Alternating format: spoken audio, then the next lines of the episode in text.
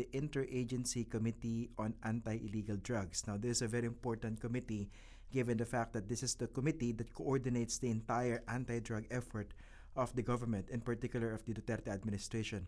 Now, of course, uh, during that uh, three-week uh, stint by the vice president, she tried to introduce certain changes. He, she tried to improve the direction of the drug war toward what is considered as a public health issue, not just to focus on the drug war as a law enforcement issue. Now, this is a very important topic that we're going to discuss today because uh, we always hear the word community based rehabilitation, but what does it exactly mean and how does it work on the ground and how that can be replicated nationwide? So, for today's podcast, we're joined by attorney uh, Sikini or Bok Labastilla. He is the spokesman of the group called Community Based Rehabilitation Alliance or COBRA. Thank you very much for joining us on this podcast, attorney. Good morning, Christian. Thank you for having me here. Okay, Cobra first, a very interesting name. Uh, is this really the name of your group, Cobra? That is now the the name. Um, it it it started as a uh, well, really as a joke because um, first uh, it might come across as too strong. On the other hand, and quite uh, negative. It might sound negative. Yes. Um, uh, we had I had thought of other names, but um, the, the even Mudra. Mudra. Universal rehab, uh, something drug. But um, we wanted to appeal also, I think, at the back of our mind to the that segment of the population that we really want to to join us here, which is the the PNP. The Philippine National yes, Police. the Philippine National Police. Now, how old is this group of yours? We started uh, right after Kian, so August 2017. 2017. Yes. So more than two years. More than two years. Yeah, we my where I came from, I, I was originally with the uh, Lost Sheep uh, Foundation, which was a committee of the Bishop Businessmen's Conference. So that was the first conversations we had. I represented uh, Caloocan Anti-Drug Abuse Council, headed by Mayor Oca Malapitan and then we joined later. There was a group that's called Rapid. I forgot now the entire acronym. It's quite long. That um, called for a, a, second conversations. The first conversations we had, we gathered actually the best uh, practitioners of community-based at that time. So we invited even from Davao, Cagayan de Oro, mm. uh, people, and just to share stories and document, map where we are and wh- what what strengths we have, each weaknesses, etc. And how big is this uh, group called Cobra? It's quite big. We actually started with uh, the first conversations we had. I remember we had like 40 uh, attendees in that. Um, so so you are represented nationwide. Yes, yes. So you're trying to promote the idea of community-based rehabilitation nationwide. Yes. Um. The the whole point of that conversation, which was April 2017, was really to find out if there are other voices out there similar to what we were doing. And we found out that true enough, even as far as uh, CDO, there were very good stories. Uh, then we we realized that um, a lot of the, a lot of them are from from the church, very few from the government, and uh, maybe some civil society, but most, mostly church led because that was the reaction at the time. But what what triggered this uh, this uh, this group of people to actually form this group called Cobra? Well, yeah. So that was the the. You were gathering similar voices. Yes, right. Yes, that was. So, so what, what was the trigger? Kian de los Santos. No, no, before Kian. Before so Kian. April was before Kian, okay. and uh, Felloni was our first uh, rock star, so to speak, because he had a media, social media following. Father Felloni. Father Felloni, and uh, so we wanted to look for other Fellonis out there, and, and there were a lot. Um, and even we, that's where I met uh, CPAG. Uh, but but what was in the conduct of the drug war by President Duterte that you thought needed certain improvements? That's why you came up to this group. Well, yes. Um, there was no one representing the the victims, the the tinutokhang kasi it was just tokhang. Paano yung tinutokhang? So uh, it was very organic, you know. We um, we just thought that the human rights aspect of it was not very much addressed. Um, the health issue came came later, but we started from the human rights perspective. Uh, what happens to those people you, you knock doors with? Mhm. Those people who can, uh, you know, be met with a bullet any time, any any time of the day, and, And also the, the deluge of uh, drug users that they were able to convince to surrender. I remember the big Yes, problem during the first few months of the Duterte administration Mm, was how to accommodate so many surrenderers, yes. What activities to, to implement as far as they were concerned, right? Correct, correct. Yeah, because uh, the the knee jerk reaction was for, um, well, definitely you had to bring them to something. You're you're surrendering surrendering to what, basically. So even the legal framework wasn't there. Um, when you say, for instance, that okay, I realize that um, I'm in the list and police are knocking at my door. Exactly about what? Maybe because I I, I used I you know I smoked a stick five years ago. Now I find myself in that list. So what do I surrender to? Mm. What crime did I commit? But just because I'm people knock at my door, I have to surrender to to some something, right? And many of them did. Any of them did. Um, thousands, hundreds of thousands, even at the, because th- that was the first directive, right? Mm. Knock on all these doors. Uh, that that was the first metric of the police. They, they didn't do anything much except just keep knocking on doors, you know, surrender. So And even that was questionable because how they came out with the list, uh, this was based on the reports, many of them intelligence reports, right, coming from the barangay or the villages. yes, yes. If they o- know of someone who was using illegal drugs allegedly, yes, they yes. reported them to the police. Yes. And their their names were included on the list, right? Right. So the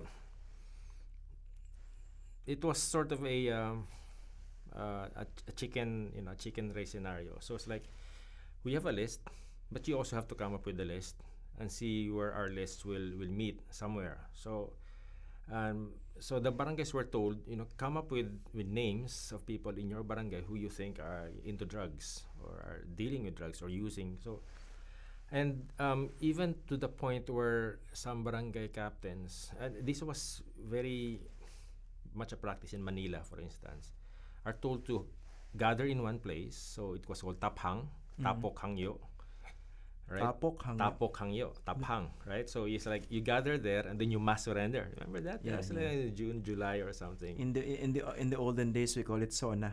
so Sinosona yung lugar yes, looking for suspected uh, criminals. yes, yes. Usually may tato, no? Right, right. But this one is a mass surrender. And in that mass surrender, you're supposed to appear in video. You raise your right hand that I changed my, I vow to change my ways, etc. So where's the legality in that, Mhm. right? Um, and they're asked to sign, and and they don't know what they're signing. Are they signing a waiver? Are they signing a surrender? Are they signing a attendance sheet? So um, even that is is already, and um, funny thing was um, the first of these taphangs, uh, you could see the names of even the barangay captains who brought them there. So they're in the attendance sheet, and then the attendance sheet turned into a watch list. So barangay captains now complained, why are we now in a watch list when we were the ones who brought them here in the first place? So that was another mistake. Yeah, it was another mistake. There were lots of barangay captains in Manila who had made that complaint. So right, so now we can get out of this list because be, because we brought them here. So that, that's why the the tapang stopped Mm. because there was there was no order there. I mean, who- who knows that the police wouldn't identify be able to identify the barangay captain from a surrenderer, and all of them find themselves in the list. So I remember when when, uh, when so many surrenderers uh, turned up, uh, one of the most common activities that uh, that was implemented by local governments, I think even with the sanction of the DOH, was to make them dance the Zumba, right? That was the rehab at that time. Oo. The rehab was um, sweat it out, and drugs will leave your system. Mhm. Was- Was there even a science behind that? I, I even met this guy from in Davao of all places, and he, he said he was going to propose to the president to set up sauna baths all over the country because the, he he really believed that there's a school of thought in the U.S. that drugs are in your skin. Mhm. So if you if it leaves your skin, then you'll be you'll be cured of drugs. So- Thankfully, that did not materialize. So meaning the idea that you would lose your addiction So long as you sweat it you out. You sweat it out. Okay. Yeah, but the doctors were aghast about he- hearing about that recommendation because they they thought, what if he, the guy is seventy years old or So, seventy five? so what the, what does it say about the the uh, the strategy or the lack of it when it comes to how the government uh, implemented this? Don't get us wrong, right? Yes. This is something that they needed to do to go after illegal drugs to make sure that uh, drug addic- addiction is addressed. But I think there's a big issue when it comes to the strategy, especially at that time, right? Definitely. Um, the the lens that they had was uh, RA 9165, the Dangerous Drugs Act, is 2002 act. Um, when President Duterte came to power, 2016, that's 14 years later. A lot has happened in the in the in the science of, of, of drug addiction and the treatment of drug addiction. So, but they still had that kulong or or in-house uh, patient, uh, you know, um, framework. So definitely, there's not enough space. There were only we counted 1,000 beds. Okay, give us a picture. You've been in this uh, advocacy for so long. For how Mm. many years? since 2016. Since 2016, so three years basically. And you've studied the science of it also, Mm. aside from the legal aspect of uh, of the problem. Mm. So give us a picture. Let's say if we are to follow the perspective under the Dangerous Drugs Act of 2002, Right. that everyone should go into inpatient rehabilitation. Mm. What are the numbers that, that are we that we're talking about here? Yeah, we we counted at the time um, 50 rehab facilities. Um, most of them private. If we're generous, you can even go up to 60. But we counted no more than 5,000 beds, and that's being generous. Um, and most of the, these have cost. No? Yung the libre at that time was only Bicutan, maybe some uh, Tagaytay, and a few. So since that was the the idea, how can you accommodate? But but your number is 1.8. That was the That was- number coming from the Dangerous Drugs Board. Yes. That was disputed even even by the president. Yes. Yes. He thought it was very low, Yeah. right? He thought it should be like something five to, to eight million even. So following the logic of uh, of the Dangerous Drugs Act and many of the officials in the government, you need to put all of them Yes. in an inpatient rehabilitation facility Only for the user. for the user. The inpatient is only for Section 15 violators. So that's using. You're caught using once. The first time you get caught, then you you get uh, sentenced to a six month uh, inpatient rehab. The second time you get caught, you're in prison. Mm-mm. But what's the capacity of the of the uh, prison uh, system, right? Uh, even at that point, we were already overcrowded. Um, before 2016, um, let's just say Caloocan was about 500% overcrowded. And it bloated way beyond that. It went to 1,200% overcrowding, right? So, and that's that's pretty much representative of all the jail facilities in in the country. So they're either in the inpatient where there are doctors, um, or you're in jail where there are no doctors. So, of course, there there are the since they cannot all fit in prison, they cannot all fit in jail. Where would you bring them? So that's one side of the problem. The other Right. side is those who don't who are not lucky enough to land in a rehabilitation facility or in jail, Mm-mm. they get killed. Yes, well, yeah, the tumba or zumba, right? yeah, that's a problem. Yeah, that was a uh, because that was the thinking even of the I I, I was witness to this. Um, DLG Yusek, Yusek uh, Castriciones. He said that he didn't even you know he had no idea what community based rehab at the time. He only thought you know how much it costs to rehab a, uh, a drug addict? It's something like forty thousand a month. He said. He said. 40 a month. That was his computation. So obviously, we don't have that much money.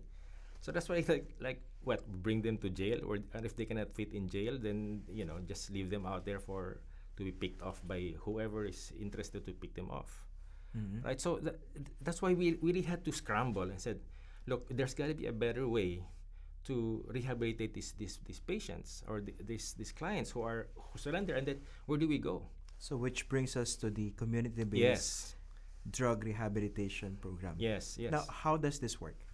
So, um, it's rehab in a community. Okay, so it's outpatient, um, and everything that they do in an inpatient setting, we try to replicate, right? So, what what do they have there in Bicutan? They have a psychiatrist, they have a doctor, they have nurses, they have counselors, they have uh, house parents.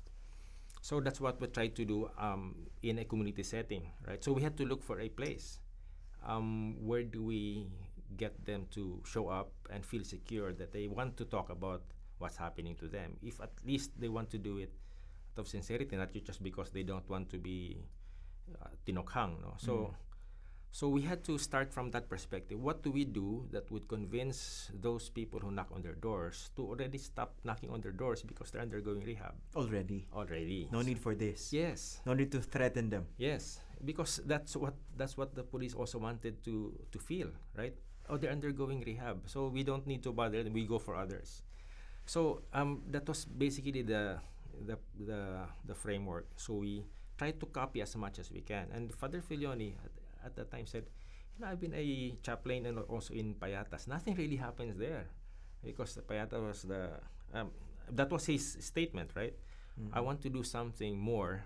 Um, in on his idea was idle mind is the devil's workshop, right? So you know, fill them in as much as as, as, as you can with really good ideas. Basically, a classroom. Yeah. And I, I remember I was able to interview Father Felloni Mm. in 2017. Mm-hmm. I think the, the, the battle cry at that time was healing, not Mm. killing. Yes, yes. And many of the uh, uh, of the uh, drug users who participated in his parish-based Mhm. rehabilitation program were Mm. actually afraid Mm. because police and unidentified men Mm. Were already seen knocking on their doors. Mm, mm, And there were also a number of uh, neighbors or friends they knew mm. who got gunned down yes. by unidentified assailants. yes. So somehow they were forced to to to give this a shot, right? That, that that was the that was their impetus, uh, the, their motivation for coming in. At least you know get, get away from the glare of of that Tokhang spotlight. I remember the first group we gathered um, because immediately when he had this idea, um, Father Felloni did, did, did call up my mayor and, and mayor said, "Yeah, Attorney Bok, you have to go. Uh, you, you gotta meet meet the guy and see what you can work out. And right after we tried to do a, uh community walk and have the police, you know, at least be shown that look, you don't have to harass these people anymore. They're with us. At that time, what was uh, with Caloocan? Was it considered at that time already as uh, among the hotspots? It was. It was. Um, even from the micro perspective, um, and Filioni, Bishop Ambo, they're witness every day to people dying because they have to give final rites, right? So, Mhm. the I think the the what broke his back was was when Father Filioni gave final rites to a five-year-old girl who was victim of a stray bullet right outside his parish. You know, she was buying a cigarette for her father and just, uh, boom, just, you know. So um, he said, "We have to do something now." Is- I wanted to do something before. Now I have to act.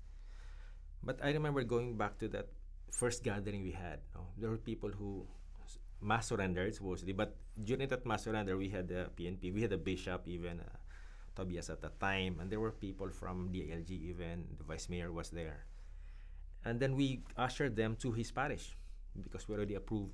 Sort of, I had an idea that the his parish was the safest place in that in that area. Yes, if you've been there, it's it's perfectly fit for a rehab facility. And then there were, I think, maybe 30 people there. And I I, I remember This was the first batch. This is the first batch. 30 would be a, a generous number, maybe 22. But I remember distinctly there was this girl who we feel was, you know, marked for death. And she was like half in, half out, whether she just show up and then disappear the, the next day. was this Karina? No, no, no. This was someone, someone else. Forgot her name. Short hair. She, even from Because Karina, I was able to interview her. Oh yes, She was able to finish the program. Karina was our first first client, Okay. right? Karina and Oliver. Yeah. How about this woman that you were talking about? Yeah, What happened to her? She was like because like the the the watch list would have the user pusher and she was identified as a pusher. If Mm. you're a pusher, you wouldn't have a lot of chance at that time you're surviving, right? That's Um, already a death sentence on your part. Yeah, yeah. It's like um and then Father Felloni told me like three days later that you know she's she's gone, um, got gunned down. But uh, we basically were her last, you know, last last hope. And then he, he thought if only if only we started sooner. Know, Mm. that that was H- how old was she? twenties. In her 20s, but she was identified as a pusher Pusher, yeah. on the list by the police. yeah, yeah. So yeah. she was able to attend the first gathering. the first gathering right after that uh, that unity walk. And then three days af- later, she was Yeah, down. yeah, yeah. That was the the report. The, the, the whole But, idea. but, but what was the impact of this particular incident? Because I could only imagine that uh, people were being encouraged to participate in this novel program, Mhm, mhm. commu- community-based rehabilitation. Then all of a sudden, right at the outset, you would experience something like this, something that could keep them from Correct. actually participating. that that was our when when that happened. Then we said, "Look, no one's gonna enroll in our program now because who's gonna believe us, right? But to our surprise, at, at first it was so hard. The barangay captain at that time, Eric Bunag, had to he had to do his own tokam, but without the police. He had to plead them with them, you know, just come over. Um, maybe there's something here. We'll feed you. We'll even feed your kids while you're in the program, and you know we might be able to convince the authorities that we're doing the, the right thing. You know, um, not even being in a in, in Bicutan because the the only safe place for the Tukhangers at that time was the in-house patient uh, facility. Right? Because no one would kill you there. yes, no one would go in there and Yeah. you know pick you off. But here it's it was so risky because they'd go home at night and then your killers would be waiting for you and you, you wouldn't.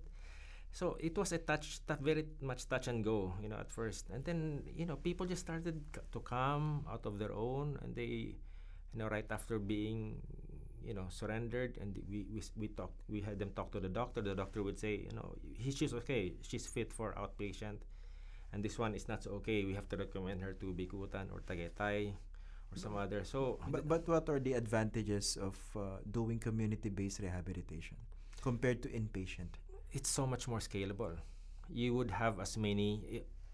For one, um, there's not accreditation. Of course, you don't have to go through to DOH or whoever was the government agency. We just needed to convince the PNP at that time that you know they're doing rehab. If you're the user, you don't do, do you need to spend on that particular rehab or it's no, free? It's free. It's completely free. completely free. You just walk in, you know, and you know we'll feed you. We'll even give you a kilo of rice. That that's what is contribution later.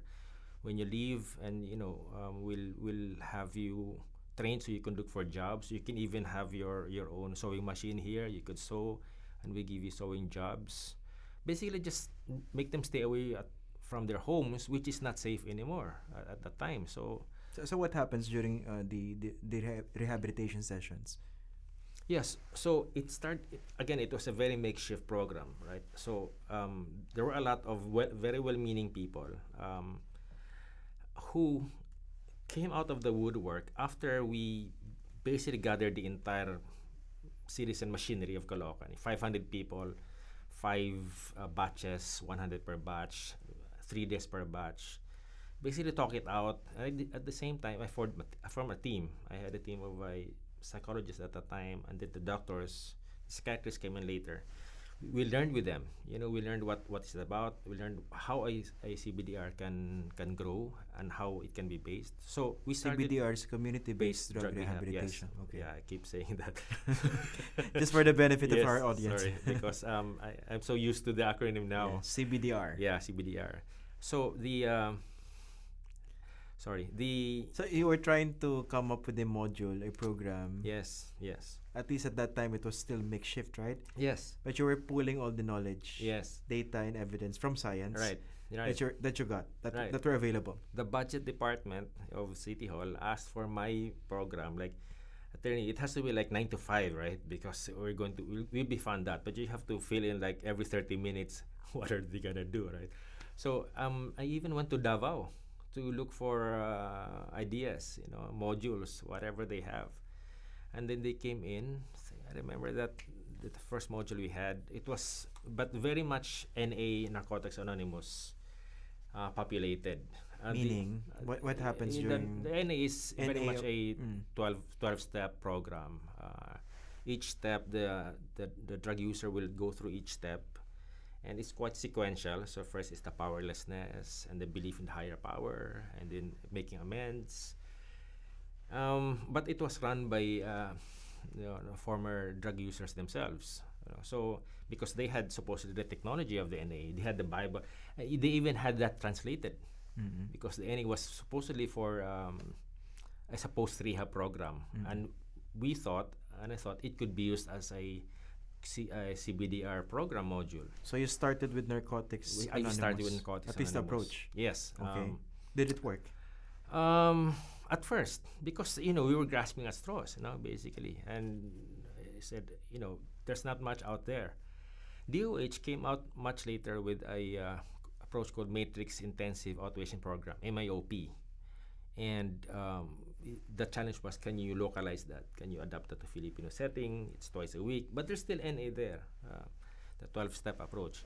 And then the psychiatrist came in, um, uh, Medical City, the, the doctor, Albatar said, no, you have to do something more substantial. You have to go into the, you know, deep inside. You have to approach it with cognitive behavior therapy, motivation interviewing. So is- can you teach us that? Mm-mm. So uh, that was the form, I, the team I formed already.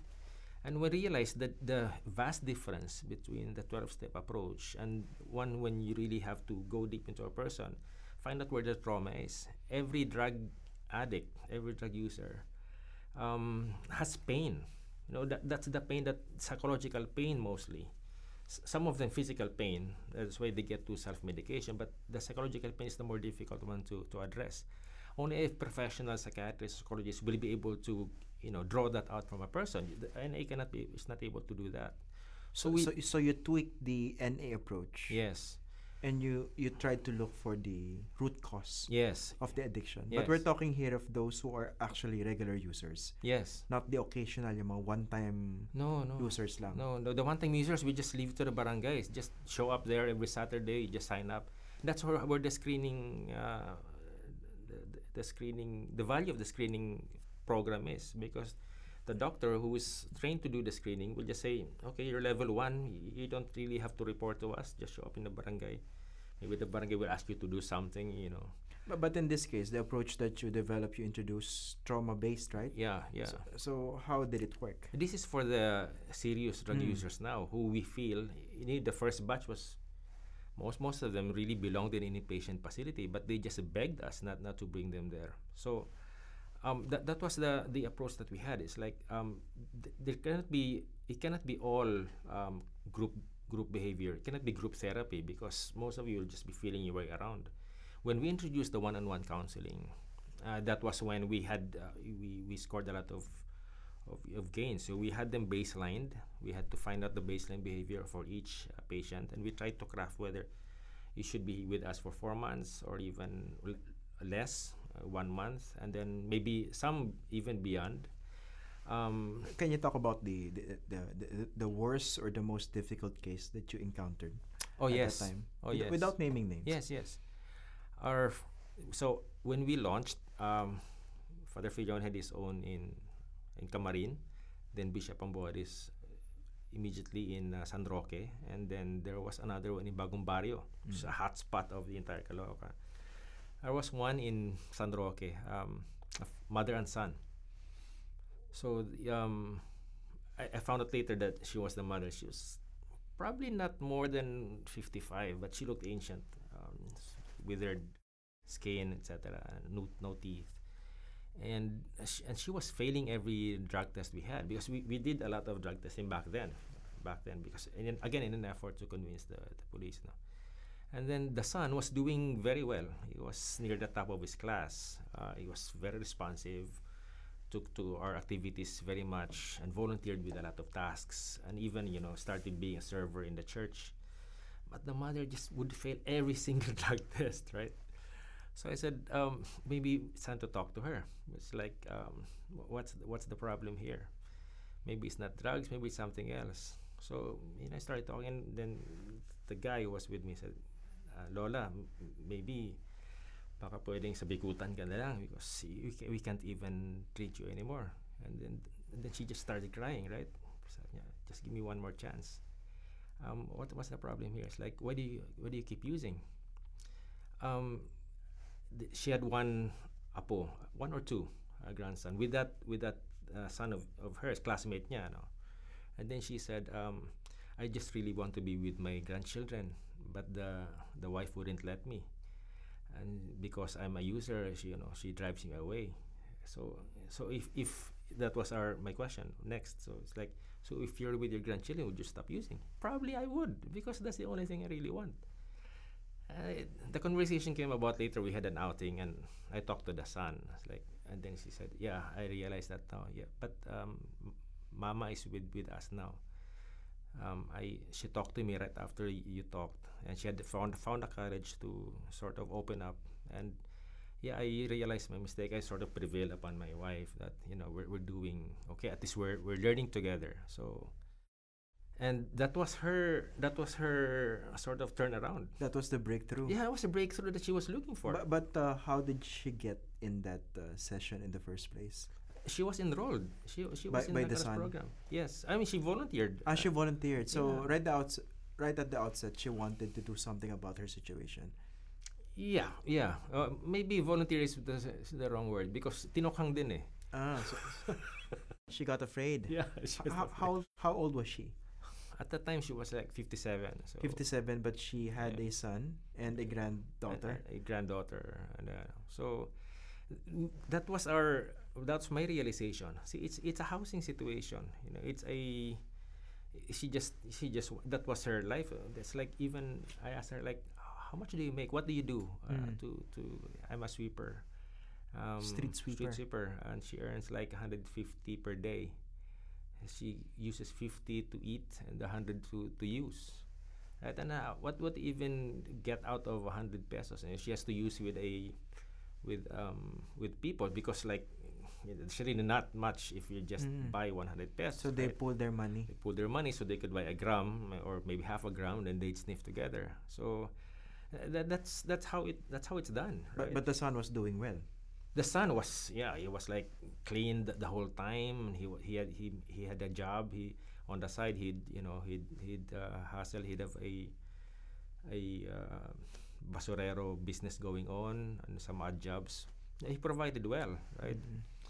And then i i So, so what happened to the to the mother? yeah, I asked later my my pod leader Gijet if um, uh, what she said. You know, right after your, your conversation, because we really said, you know, we we let her go, and we'll see how how how she ended up. We we we stopped talking to her after that. She said she doesn't even have to be in the program anymore because she's just volunteering where where the son is going, and then um, like she was helping out in, in his businesses. Um, she was still a sweet street sweeper, I think, but the last time she checked she checked in with us and she said can, can i do a drug test with you so i can prove that to you that you know i'm, I'm clean and uh, i'm like I'm, I'm not doing this anymore So she was she was saved. oh yeah Somehow. oh yeah, oh, yeah. yeah. But but but this but this particular case isn't that more of an, an exception than a rule? yes yes. Uh, Because I we- can only imagine how difficult other cases might have been. yes. We do realize that the tools that we have are so you know ineffectual. Uh, even the screening tool we, we still use uh, assist uh, alcohol substance uh, intake uh, standard test which is like your behavior for the past three months. There's there's not enough there. So we had to level up our game. We're, we're using more expansive uh, tools now we're using addiction severity index which is more questions and it's more motivational. The, the first the first interview your first contact with them that's the most important. That first contact will tell you whether he will come back or he will disappear from the community or he'll even do worse things. So we felt that that was our job to really educate ourselves and uh, you know upgrade our skills. So we i had to hire i now have 12 full-time uh, psychometricians i have a psychiatrist i have a psychologist and they're all very good they've they've learned we've basically interviewed more almost 5000 people now uh, since we've started Over the past three years. over the past three years three, ano, more than two years. yes uh, yeah uh, because we started september 2016 Ah, September 2016. Yeah, September Okay. one. That that's the that's our anniversary. Um, so uh, we've we basically learned no on the job, but in in the process we've been to seminars and so many. And, and how many have you have you graduated? Okay. Um, our reach really right now it's less than a thousand. It's nine hundred eighty two. That, that's the number. But Over the past three years. for the past and how many years. drug users are there in Caloocan? The list says it's fifteen thousand four hundred. So you still have a take. very long way to go. Long way to go. Our waiting list is about a thousand, Waiting to be waiting to be in the program. Mm. I, I cannot scale up enough because I do not want. There's a lot of barangays who ask me if they can do the program. Said, okay, we'll we'll sign something, but you gotta have a full time psychometrician with you. I cannot let a, uh, a Zumba you know instructor lead the program for sure. Um, you gotta have everyone has to go through a screening, which only we can do. But But- even with that, But but off the uh, let's say 900 something, Mm. just just to give us a mm, uh, a ballpark a ballpark figure. So out of the 900, for example, how many mm, actually succeeded? How many somehow returned to their old ways? Me- meron bang ano yan? Do you have a monitoring system? yes, yes, of course. Um, Post rehabilitation monitoring. Yes, we we do even the September the first batch graduated uh, April. Yeah, April 2017. That, that was uh, Karen, etc. And they're, they're they're doing okay now. Karen is now a legal secretary with a with a law firm, and uh, and some others I could count with my fingers. You know, most of them. So this here's how how I found out whether they're doing well. We tried to do a uh, a uh, a Grab Messenger program. You know, get a get them to to have uh, their motorcycles, etc. And they can pull themselves basically and be there, be a a self-monitoring uh, aftercare program because it's like okay, you, you buy the motorcycle, but you have to pay, and if someone defaults, you have to carry. The others have to carry. That sort of thing. I found out that all, most of the most of the people I saw, I thought of I thought who would grab or try to jump at the opportunity I said, "No, we have jobs already. Mm. if we don't," and th- I, I found it hard, you know, give, gathering just even five persons to be in that program.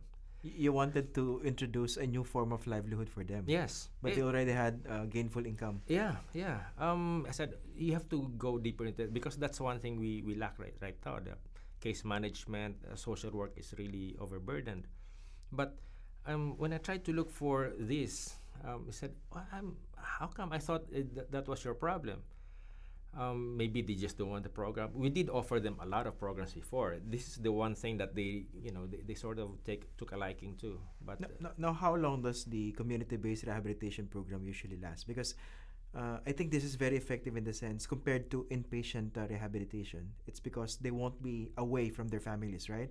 yes. They can continue with their work. Mm-mm. They can continue with their studies. Mm, mm. But they, at the same time, they have a rehabilitation program available for them. Mm, mm, mm. But, but how long usually is the program?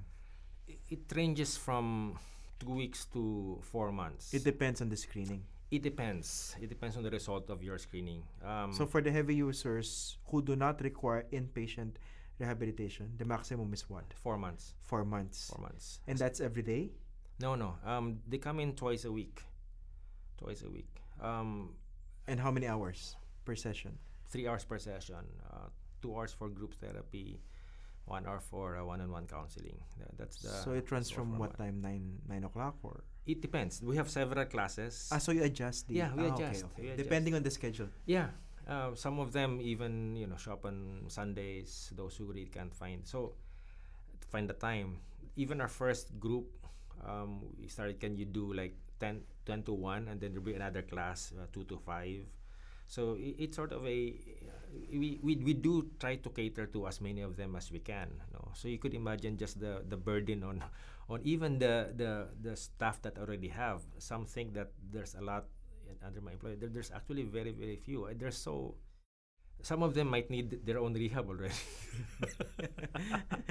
you mentioned that the most crucial part of this is the screening. That's where you identify whether a particular person would require inpatient or Yes. community-based rehabilitation, or Yes. let's say he's just an occasional user yes. who can be uh, dealt with at the barangay level. But how about the situation where, let's say, you have an enrollee in the Mm. community-based rehabilitation program, Mm. but once he returns to the community, he would be dealing with the same situation that uh, he's been dealing with Mm. over the past several years. Meaning, Mm. he would still be in contact with the pushers, a Mm. lot of friends who are still into drug addiction. So, so how do you deal with that? that that's the that's the hard part. Um, our desire really is by expanding the program and um, really addressing those who are in the program, their their trauma, past experiences. Who in the community do you want to avoid? Maybe that's the question that most of us are asked. Most of them are asked, and we sort of say, um, we do not want them to become, you know, um, informers. Of course, yeah, that's the last thing that we want. So that's the first thing that we tell the police: don't don't even come in. Don't don't pump them for information. Otherwise, they won't come back. But I remember one one situation. This guy, um, but he came from an inpatient facility, and like two years later, came back to Caloocan. Didn't realize where he was. Uh, probably he wasn't still fully cured. Mm.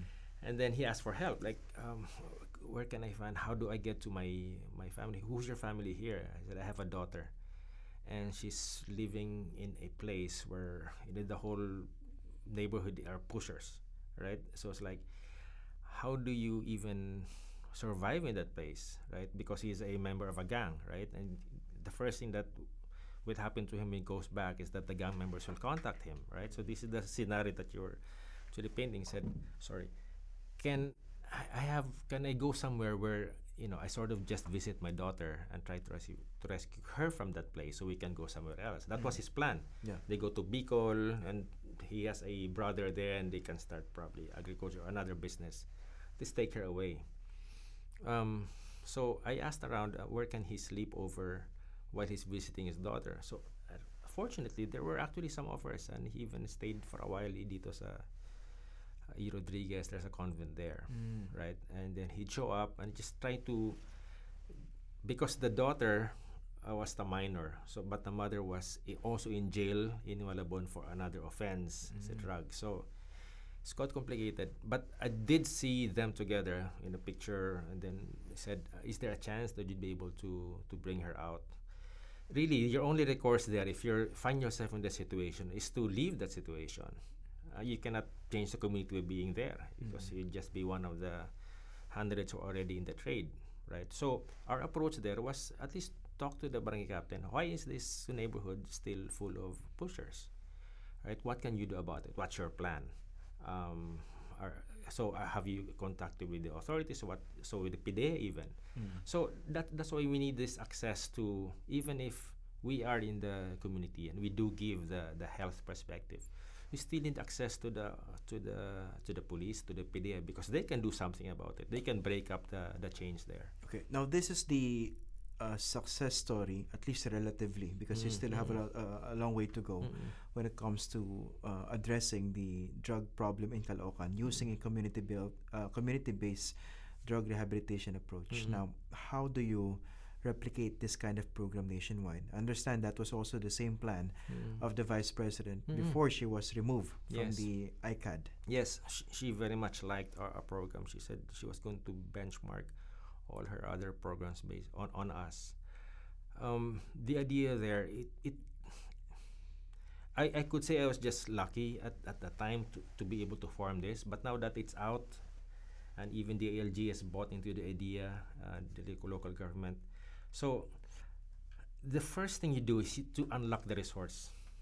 You have to unlock resources Resources of, from, from the where? LGU. You have to unlock resources from business. Business is so important. In short, money. Money. You need funding for this. Yes, but not just the the funding is the easy part. Actually, the more difficult part is f- to find the players, to find people like like uh, Felloni, to find people like Mayor Oca Malapitan, who's so intent on just you know owning the program for for uh, for their own locality.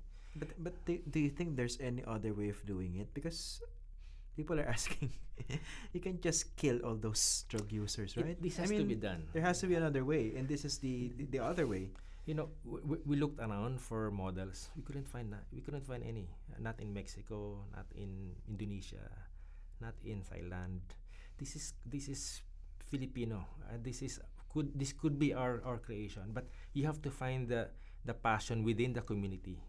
That, that that's that's more than that's more important than the money that will come in later. Mhm. But of course, the passion has to be sustained. You know, you, th- these people have to eat. These people have to you know, feed for their own families. So, So, so you say that this community-based uh, approach is very Filipino in nature. it is. It is. You don't have any similar models abroad. Not at all. not Even at all. Thailand. Even Thailand. We went to Indonesia. Indonesia is a charisma.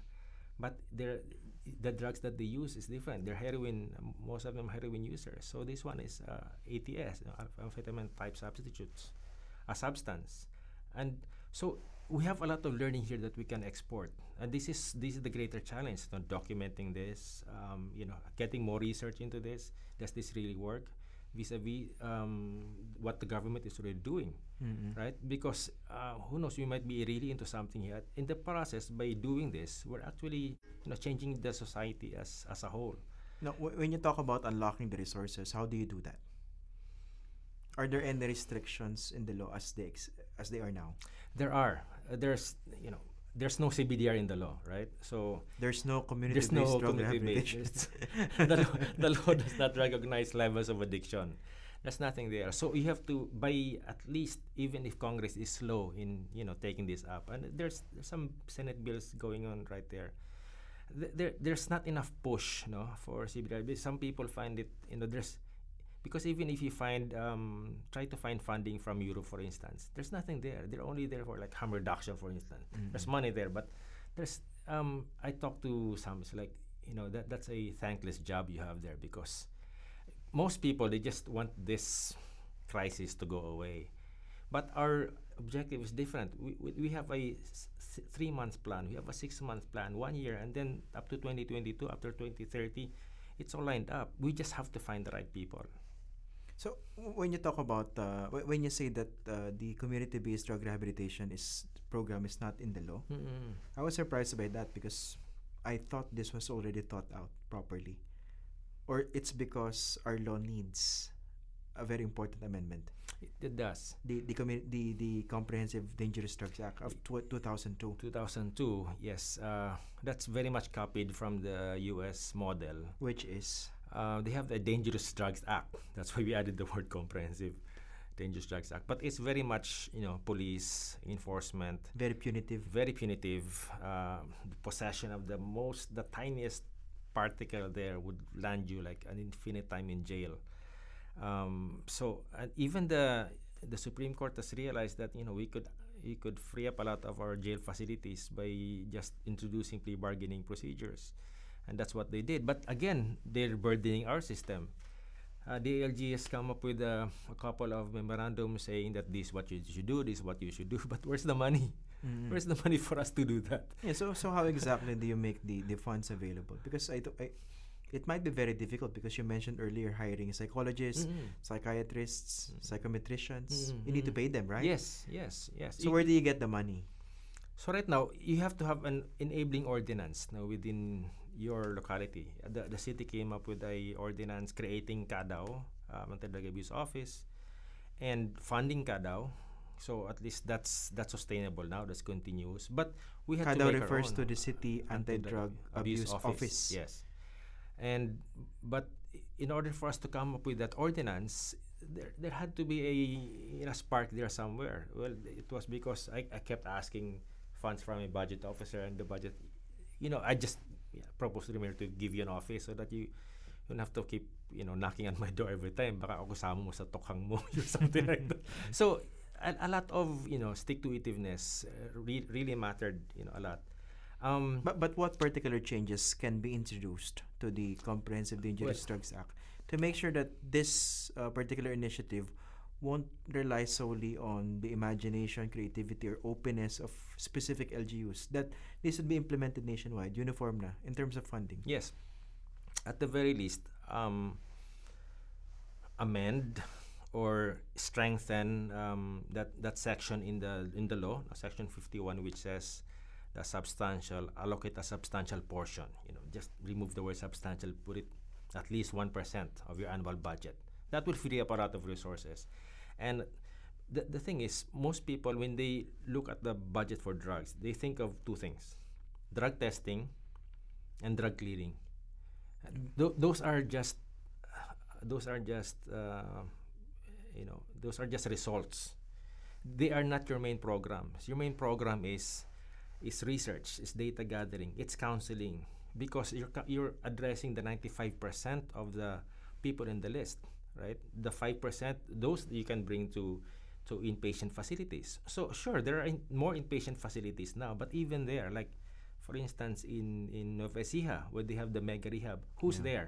Mm. Uh, is there even a doctor in that place, Mm. right? Um, so even my my the judges in Caloocan are, are scared to send people there because uh, they're, they're they're they're not even getting cured. And there was a very low occupancy rate there. It is. I remember former DDB chairman uh, Dionisio Santiago lost his job. he was fired. yeah. yeah, I remember that. for for calling it for as it is, right? With advice, basically. Yeah, yeah. And there's one in in in, Bukidnon. Sure, we need them because there's still that five percent. That's still a big number. But what about the ninety-five percent? That that has to be in the community. Tha- that's that's where the, the, the funding has to go. You cannot you cannot even I cannot even rely on provisions with the mental health bill. I thought I could, because the mental health law only says um, it will become a mental health issue only after the drug dependency examination will will will say the doctor will say that he's a mental case. and that's even the worst. That's less than five percent. That's less than one percent. So for you to benefit under the mental health law, You have to be a mental health uh, um, condition. So th- there has to be classi- classification. yeah, after you get a you know, it was so disappointing when I when I saw it. I said, it was again no ill informed because the, the there's no community based rehab there. So you will have to deal with two types of stigma. Yeah. Drug addict. Double. Diba? That's how they, Uh, they, they, term people like this. Drug addict, and uh, then addict at baliw. baliw, diba? So which is ano, which is very problematic. it's And how can you encourage people to go into rehabilitation? Yes. Now, finally, is there a concern on your part that uh, w- with the vice president now out of the picture, that somehow these concrete proposals that you uh, crafted with her, with her office, and with Mm. other groups Mm-mm. who are s- uh, like-minded, Mm-mm. like your group, Mm. somehow this might uh, this might not push through anymore.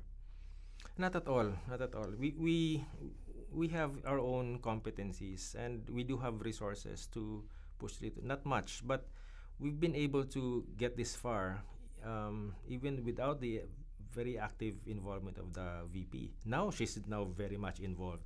So it's like that was our that the the two week window that we had. Um, I told I told the group that our best case scenario here is we have a we have found a, you know a new ally and she now realized that a lot of her programs, the Angat Buhay, the Laylayan, are very much you know um, in consonance with what we've been doing. We just have to infuse.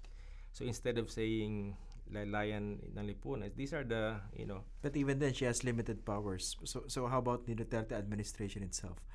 Uh, is this idea getting traction coming from the government?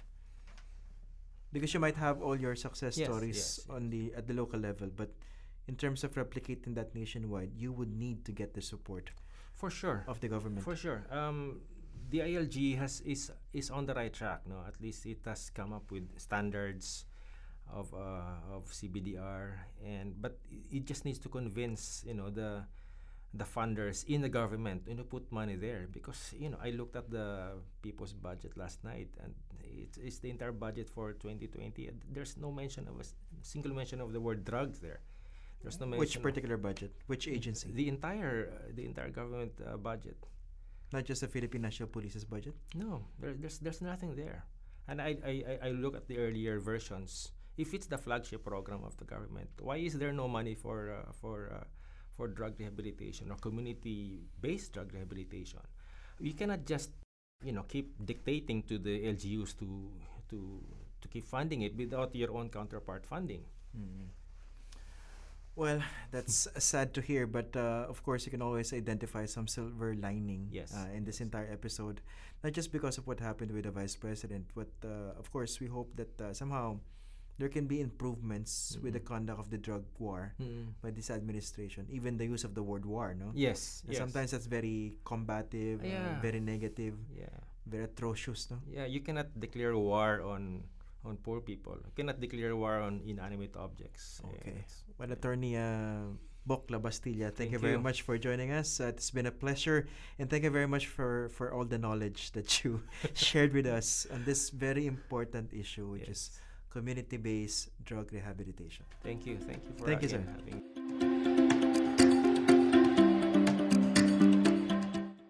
And that's it for this week's episode. Catch us again next week for another edition of the Matters of Fact podcast.